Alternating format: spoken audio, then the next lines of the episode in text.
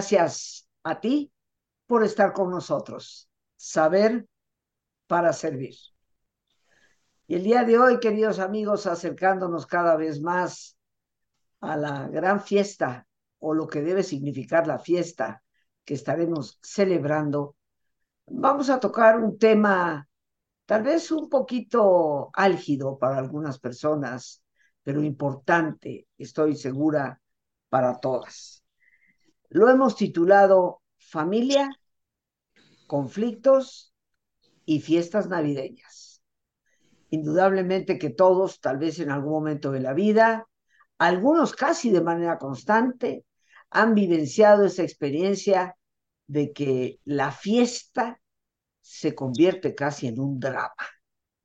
Y hoy hemos invitado a una persona a quien tuve el gusto de conocer de manera reciente, compartiendo el foro de Canal 11 en Diálogos en Confianza. Ella es la psicóloga Rocío Rivera. Tiene una licenciatura en psicología y tiene una maestría en terapia familiar. Esa es la especialidad. Y escuchándola hablar cuando estábamos compartiendo el foro, eh, me pareció una persona de profundo conocimiento y de profundidad, porque a veces tenemos mucho conocimiento, pero no profundizamos en las cosas. Así que, Rocío, me da un enorme gusto que hoy nos estés acompañando en el programa, la psicóloga maestra Rocío Rivera, que hoy nos acompaña con este este álgido tema, familia, conflictos y fiestas navideñas. El gusto es mío, Rosita. Muchas gracias por la invitación. Pues el micrófono es tuyo. Conversando fuera del aire hace unos momentos, decíamos que tristemente para muchos las navidades se vuelven una época que no queremos recibir por ese confrontamiento que a veces se da entre las familias que sentimos tienen que estar juntas en esa época. Eh, y creo que justamente parte de ahí, eh, quisiera empezar con eso, con el discurso, ¿no? Que se da con respecto a las fiestas navideñas. Y es un discurso tanto individual como familiar y que respecta todo, todo tipo de relaciones, ¿no? Que las relaciones tienen que ser, ¿no? En, esa temporada específicamente, armoniosas, este, felices y que tú de forma individual tienes que ser feliz y ver todas las cosas buenas del mundo y de la vida. Y bueno, eh, no siempre es así, no solamente en las fiestas navideñas, la vida nunca es, como lo hablábamos igual en el programa, ¿no? Nunca es un blanco o un negro, siempre hay matices. Entonces, eh, bueno, para las familias que realmente se encuentran en armonía con todo y lo que los conflictos familiares siempre existen, hasta en las mejores familias, ¿no? Con todos los conflictos, hay familias en armonía y que saben sobrellevarlos, pues la Navidad y este discurso navideño va a concordar con lo que viven y con su realidad, pero va a haber muchas otras familias y muchas otras personas que no, eh, que no concuerda ese discurso con su realidad porque pues tal vez eh, son, eh, provienen de familias que están desintegradas, ¿no? De padres separados o que viven en otros estados, por ejemplo, que hay conflictos de intereses, que hay conflictos de lealtades, o simplemente, bueno, hay, hay pérdidas, ¿no? Hay duelos, em, muertes recientes o no tan recientes que, que, vienen al recuerdo en, esta, en estas fechas por la nostalgia misma de la temporada separaciones, por ejemplo, mm, y bueno, hay, muchas eh, situaciones que pueden propiciar que este discurso navideño pues no concuerde con la vivencia personal. Y entonces pues ahí se entra en un conflicto, ¿no? De, es que tengo que ser feliz en estas fechas y, proponerme un montón de, eh, de, objetivos también para el próximo año y bajar 20 kilos de peso y... Em, y ya tener pareja, bueno, en fin, o sea, un montón de discursos que se dan eh, en torno a, esto. Pero ¿qué pasa entonces con las personas que no entran en esa... Eh, eh, en ese pensar, ¿no? Y en, ese, en esa presión social de, de ser lo más felices que se pueda, pues simplemente no disfrutan las fiestas, ¿no? Y no tendrían por qué disfrutarlas a fuerza porque justamente se vuelve casi casi en una obligación. Pues, ¿qué pasa con estas personas? Bueno, eh, entran en un conflicto, eh, sienten que a lo mejor están haciendo algo mal, em, y si tienen la obligación de además pasar las fiestas navideñas con una familia que no está eh, muy en armonía, donde hay muchos conflictos, pues lejos de, de no ser agradable, se convierte en un problema más, ¿no? ¿Qué actitud, Rocío, te preguntaría yo, puede tomar una persona Pienso, por ejemplo, en quienes tienen padres ya muy mayores, muy mayores, que a veces uno, yo que tal vez lo he vivido con personas muy cercanas, eh, mi madre, por ejemplo, eh, mi padre, su muerte fue bastante repentina, en 15 días se fue y tenía una edad más joven. Pero, ¿qué pasa cuando sabemos que esos padres o esos abuelos ya son muy, muy mayores y nos cuestionamos, ¿será esta la última Navidad que podamos compartir con ellos? ¿Será esta la última vez en que podemos estar todos juntos? ¿Qué hacer cuando la respuesta a eso es sí, sí, tal vez es la última, pero a la vez estamos en conflictos con los hermanos o con con un tía, una tía, un tío. Sin embargo, se debe procurar estar juntos. ¿Por qué? Porque tal vez ya no va a haber otra ocasión. O como algunas familias lo dicen, mira, mijita, mira, mijito, mientras estén los abuelos aquí, ¿no? Ellos quieren a la familia unida. ¿Qué actitud puedes tú recomendarle a las personas cuando estamos en una situación como esa? Claro, y, esa es una actitud que yo tomo para mí misma, ¿no? Como dice, dice el dicho, te lo digo, Juana, para que lo entiendas, Chana, eh, es que se haga lo que se pueda con lo que se tenga. Em, por supuesto que por un lado hay que aprovechar el tiempo que, nos queda con, eh, con las personas que ya sabemos que tienen una condición límite, ¿no? Eh, de la vida, no solamente por edad, a lo mejor por una enfermedad eh, pues ya crónica y, agonizante, ¿no? Como un cáncer, como mm, qué sé yo. Hay que aprovechar el tiempo con esas personas. No necesariamente tiene que ser en estas fechas, pero si, si lo decidimos que sea en estas fechas, creo que si hay un conflicto con el resto de la familia, mucho el, el plantar límites, ¿no? Por ahí dicen que el árbol genealógico también se poda. Suena bien fuerte, pero es real, ¿no? Eh, y bueno, si la, si la familia tiene que, tiene que permanecer unida en esos momentos, porque muchas veces eh, los abuelos o las personas mayores son como el pegamento todavía de la familia y pasa mucho que cuando fallecen la familia se desperdiga por doquier, ¿no? Ya no se vuelven a reunir, ya no se vuelven a ver muchos, pues aprovechar esa oportunidad para convivir únicamente con las personas pues que nos interesan y, al, y con quien tenemos conflicto, plantar límites a lo mejor como treguas, ¿no? Treguas temporales en donde sabes que tú y yo traemos esta bronca, pero por ahora, por favor, hay que dejar este, este asunto fuera. Ya tendremos momento ¿no? en, en otra ocasión para discutirlo, pelearnos o lo que quieras, pero plantear treguas eh, y que la relación con quien queremos mantener eh, pues estos últimos momentos pueda ser lo más armoniosa y lo más disfrutable posible.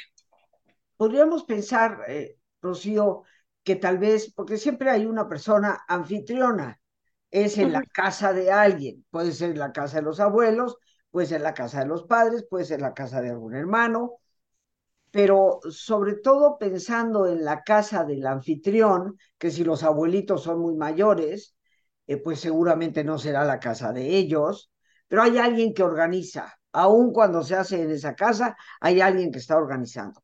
Podríamos pensar que a esa persona habría que pedirle que sabiendo que tal vez entre dos hermanos o tres primos o lo que sea, hay conflicto, hablar independientemente con cada uno y plantear esos límites.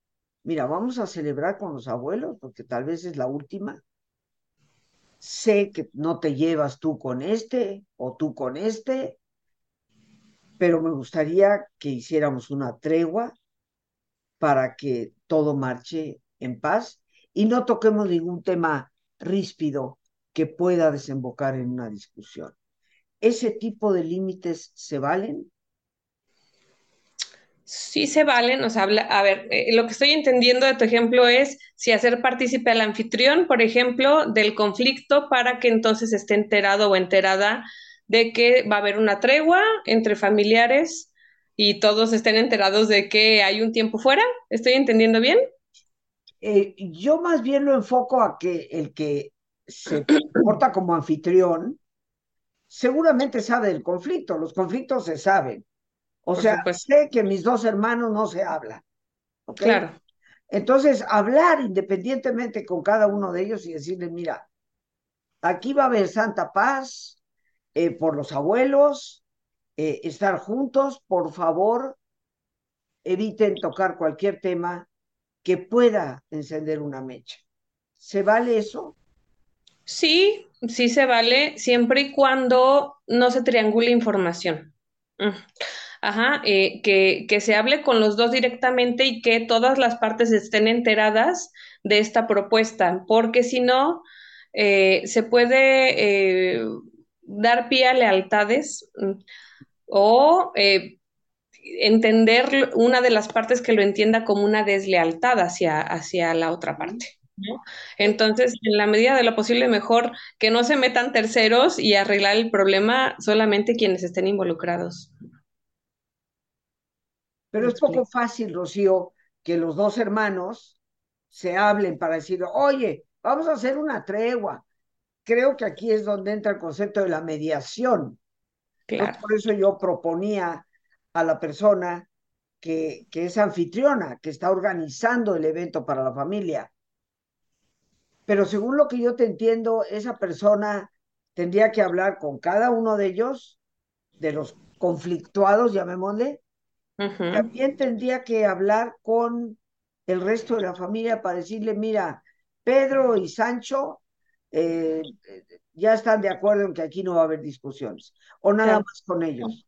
Nada más con los involucrados, pero, o sea, justamente que por, no, este ejemplo que tú pones, bueno, son dos hermanos y una anfitriona que no está en ese conflicto, ¿no? De los dos hermanos conflictuados y ella está como mediadora, que por lo regular seguramente es la mediadora de toda la vida, ¿no? Este, por lo regular siempre pasa eso. Eh, esta mediadora tiene que hacer partícipe a estas otras dos personas de que ella está proponiendo esa tregua y siempre y cuando pues las dos las otras dos partes que están conflictuadas no acepten esa tregua porque si no pues la mediación pues, no, no rinde fruto y pues ya el, el anfitrión o la anfitriona decidirá si la presencia de alguna de estas partes o de las dos partes va, va a propiciar más conflictos el día de, del festejo, pues si invitarlos o no invitarlos que al final de cuentas, pues es su casa y,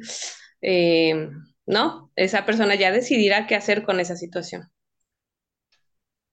Pues por un lado está la persona anfitriona que puede decidir, ¿sabes qué? Estos dos no están en la disposición de, así que mejor que ni vengan. O también las partes conflictuadas puede en un momento determinado ser consciente para decir, mira, eh, yo prefiero no ir, no quiero generar conflicto, y yo ya veré a los abuelos al día siguiente, o los llevaré a comer el día 26. Exacto. Se puede, se va. Por, por, eso me refería a hacer lo que se, lo que se pueda con lo que se tenga, ¿no? O sea, abrir eh, y ser flexibles y ser ingeniosos para eh, abrir posibilidades de, de, estar con las personas que uno ama a pesar de, ¿no? Y que no necesariamente tenga que ser el 24 o el 25 y que necesariamente sea en las mejores condiciones, eh, ¿no? Idílicas y utópicas que se manejan en estos discursos navideños. Es raro. Correcto. Eh, yo creo, sinceramente, Rocío, que la Navidad debe de ser una fecha de alegría, de esperanza, eh, de, de reconciliación, de perdón. ¿Qué sugieres tú a las familias como experta en terapia familiar, de qué manera hacer una tregua, no tan solo hablando con el otro, sino desde adentro de ti. ¿Qué, qué cambios, qué actitudes, qué perspectivas podemos modificar, aunque sea durante una semana o unos cuantos días, para poder sacar adelante lo que todo el mundo quiere festejar, que es una Navidad feliz. Claro. A ver, para poder tomar una decisión ecuánime, madura, emocionalmente responsable con respecto a eso desde dentro, creo que siempre se tiene que justamente salir de dentro. ¿A qué me refiero? Eh, porque si tú estás conflictuado y lo ves solamente desde dentro, vas a seguir desde la emoción que esté primando en, ese, en, esa, en esa época, ¿no? en ese momento. Si es el enojo, vas a, vas a tomar unas decisiones del enojo. Si es la tristeza, vas a tomar unas decisiones de la tristeza. Si tú sales de ese, un poquito ves la, la pintura completa, ¿no? Desde afuera y ves todo el panorama, si es que hay un conflicto familiar, también te vas a dar cuenta que no solamente el otro es el culpable, ¿no? Que para, no, para bailar tango se necesitan dos y que todos tienen parte de responsabilidad en ese conflicto. Y entonces al asumir la responsabilidad en ese, en ese conflicto familiar, eh, pues ya bajas un poquito, ¿no? La, la defensa y entiendes que otra vez, en todo hay matices, todos estamos implicados en el conflicto y si bien ahora no tenemos una solución para ese conflicto, mm, bueno, tener la prudencia, prudencia, ya nada más, prudencia y respeto, ¿no? Para pasar esa Navidad, pues a lo mejor no rebosantes de felicidad Disney, pero en paz, que ya es ganancia. Claro. Te voy a poner un, un ejemplo y hacer una pregunta más cuesta arriba, más cuesta arriba. ¿Qué pasa con la pareja cuando generalmente esto se da del lado de la esposa? Porque la Navidad se va a pasar en casa de los suegros.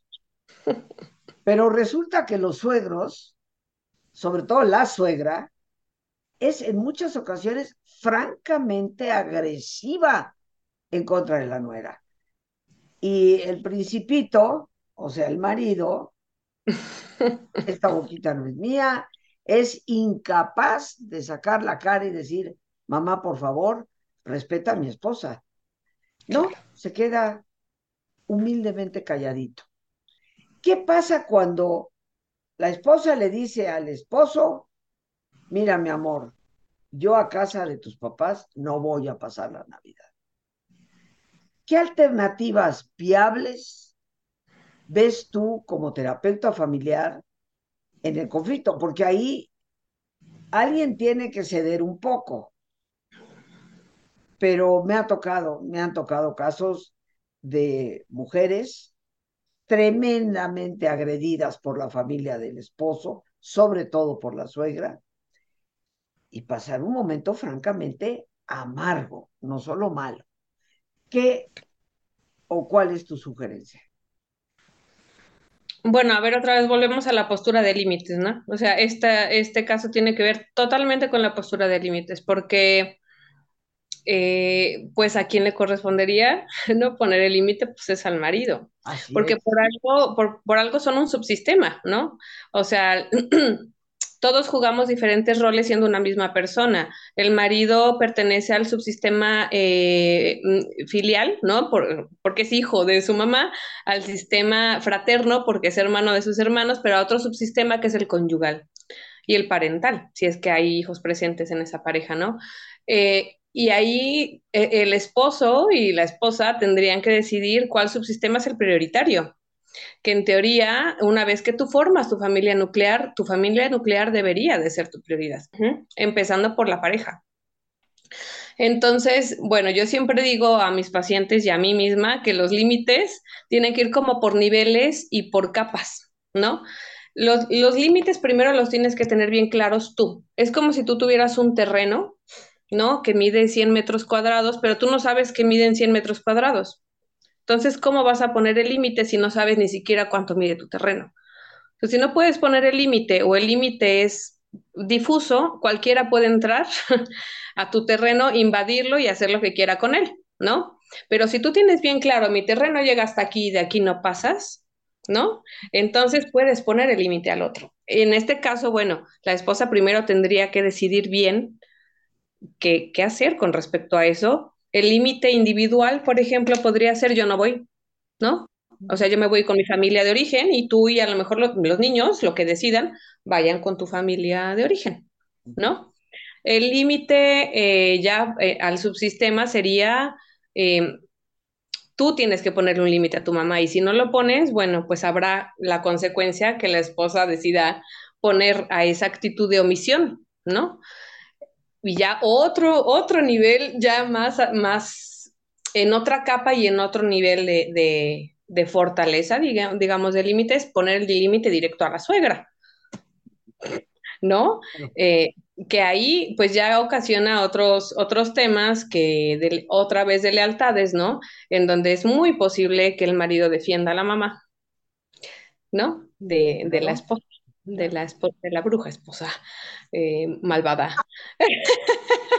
Eh, pero bueno, eso ya son otros temas. ¿Qué recomiendo a las esposas? Es decidan qué límite poner e ir, e ir anticiparse a la Navidad, ¿no? E ir poniendo los límites de ir acordando, bueno, si en, tu, en casa de tu mamá no soy bien recibida, yo me voy con mi familia de origen.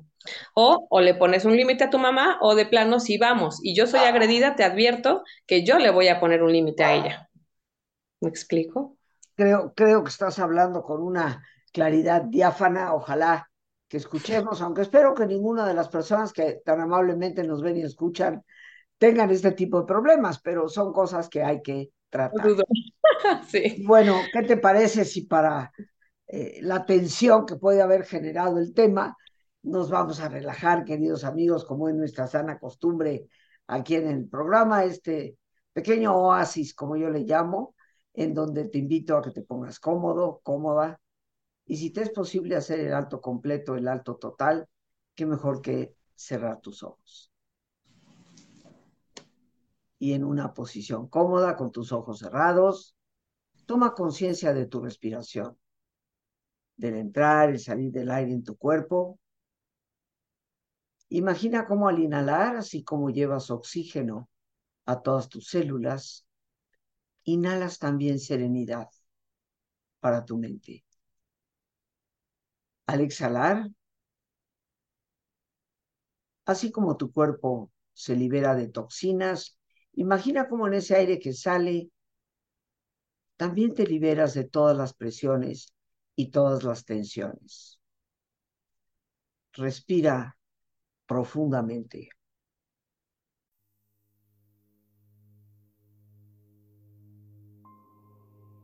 Y relaja tu cuero cabelludo. Todos los músculos que cubren tu cabeza.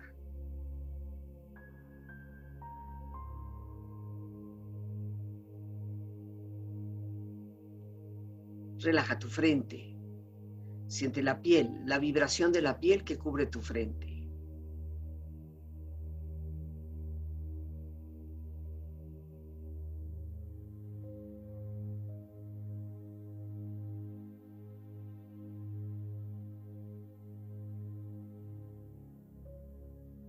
Relaja tus párpados, los tejidos que rodean tus ojos.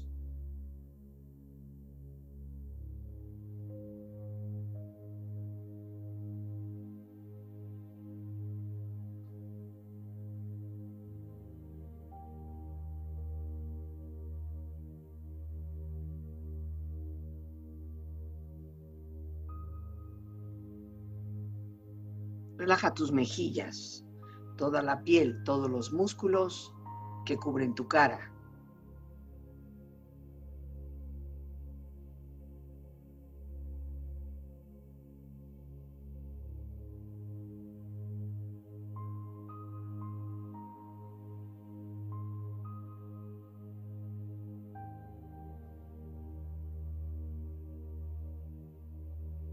Relaja tu cuello y tu garganta.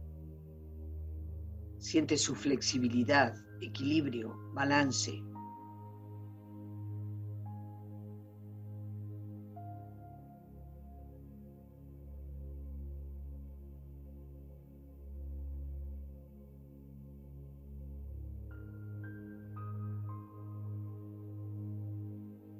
Relaja tus hombros, brazos y manos, así como tu espalda. Siente una agradable sensación que relaja todos los músculos en estas partes de tu cuerpo.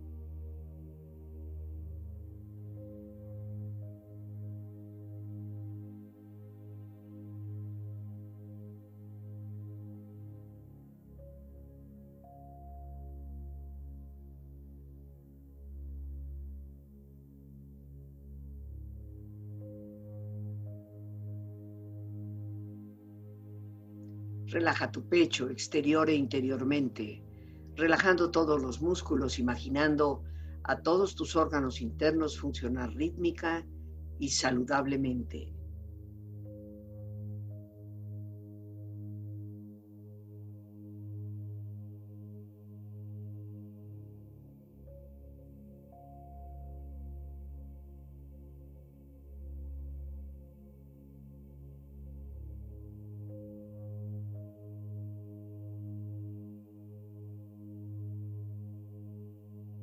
Relaja tu abdomen, exterior e interiormente, relajando todos los músculos, imaginando a todos tus órganos internos funcionar rítmica y saludablemente.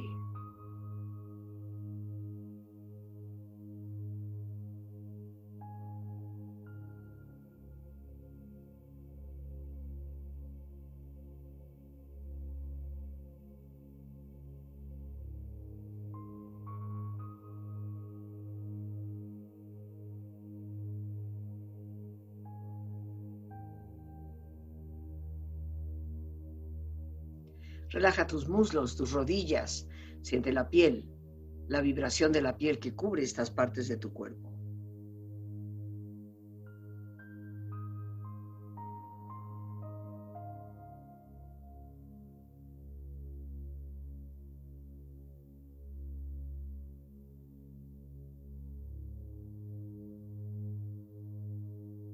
Relaja tus pantorrillas y tus pies.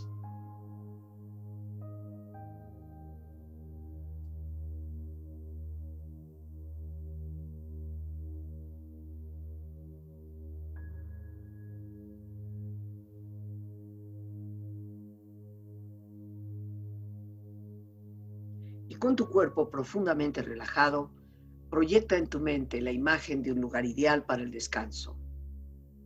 Imagina los colores, los sonidos, los aromas. Es una escena de belleza y paz. Siente estar ahí.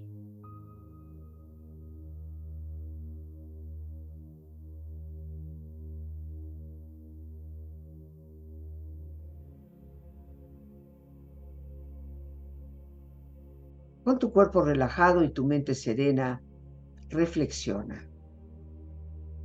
No existe la familia perfecta. Solo existe la posibilidad de perdonar.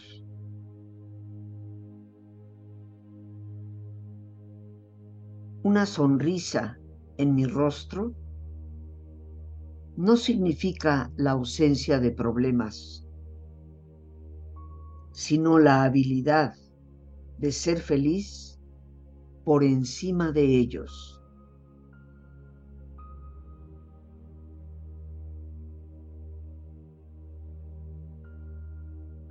La felicidad de una familia no se mide con sonrisas, sino con obstáculos superados.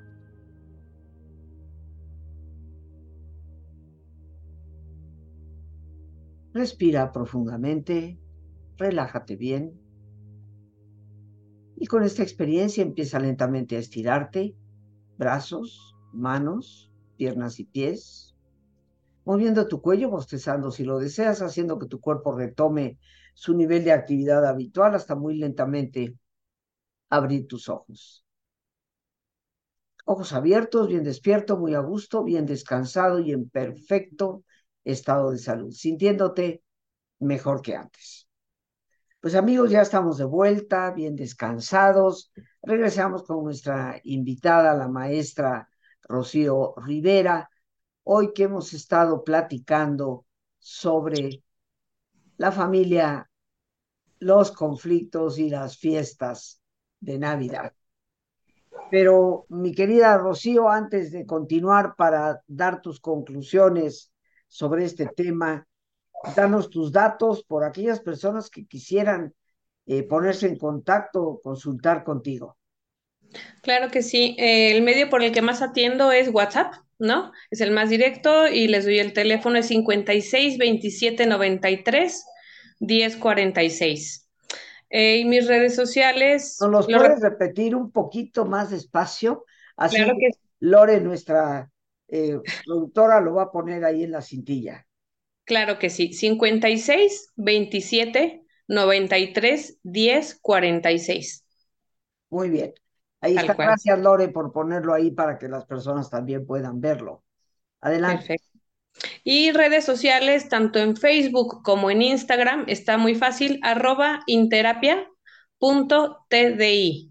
T de tío, D de dedo y de iglú. Ajá, interapia.tdi. Arroba interapia. punto TDI. TDI. Ya con eso. Muy bien, muy bien. Ahí tienen los datos, queridos amigos, para las personas que quieran contactar con pues la especialista en terapia familiar que hoy nos está acompañando. Eh, ya en los últimos minutos que aún tenemos, afortunadamente, Rocío, eh, me gustaría que compartieras eh, tus recomendaciones, tus sugerencias para esta realidad que tristemente se da de familia y de conflictos en medio de las festividades navideñas. Claro. Bueno, de entrada, postura de límites, treguas eh, principalmente. Y por otro lado, también echar, o sea, abrir la posibilidad de echar mano de la red de apoyo, que no necesariamente es la familia de sangre, ¿no? Hay otra familia elegida que siempre va a estar ahí también. Eh, entonces, bueno, si, si el pasar la Navidad eh, con la familia de sangre causa conflicto y podemos evitarlo y podemos hacer una cena y una festividad con la familia elegida, que siempre son los amigos eh, o las personas más cercanas que no son de nuestra sangre, también es una posibilidad. Creo que nos das este, tres planteamientos muy, muy realistas, queridos amigos. poner límites, definitivamente, y hemos dado diversos ejemplos de cómo llevar esto a cabo, por una parte, por la otra, tal vez sí, mediar para que haya treguas y podamos compartir con la familia, con esos seres queridos, tal vez ya muy mayores, con quienes nunca sabremos si pueda ser la última vez. Pero también tener libre elección de que si definitivamente la situación familiar es, es muy ríspida, y, generar un conflicto sería aún más doloroso en medio de la festividad, pues tal vez elegir, los veo al día siguiente o dentro de tres días me los llevo a casa para prepararles yo misma una comida o cena y busco esa familia alternativa que nos dice Rocío y que es tan importante, las amistades con quien también podemos compartir. Pues Rocío, no me queda más que darte las gracias por haberte hecho presente en el programa. Eh, espero que pronto ya iniciando el próximo año, pues puedas acompañarnos. Eh, te deseo una muy feliz Navidad, que tu casa esté llena de todas las bendiciones del buen Dios y espero tener la oportunidad que nos volvamos a encontrar ya en el 2024. Sería un placer, Rosita. Muchas gracias por invitarme. Eh, y pues a, ti y a todos los eh, las personas que te siguen desde hace tantos años, que son muchas, eh, pues también las que sean las mejores fiestas, que ojalá que no haya tantos conflictos, aléjense de los conflictos lo más que puedan y que tengan mucha abundancia, mucho dinerito, ¿por qué no? Mucha salud y, y mucha felicidad, mucha tranquilidad sobre todo para seguir adelante. ¿eh? y felices Navidad y Año Nuevo para todos. Un abrazo. Igualmente, igualmente, Rocío. Y bueno, amigos, nos despedimos por hoy. Como siempre, las gracias a Dios por este espacio que nos permite compartir. Las gracias a nuestra invitada, la maestra Rocío Rivera, a nuestra productora Lorena Sánchez y a ti, el más importante de todos, una vez más, gracias. Muchas gracias por tu paciencia al escucharme y por ayudarme siempre a crecer contigo. Que Dios te bendiga.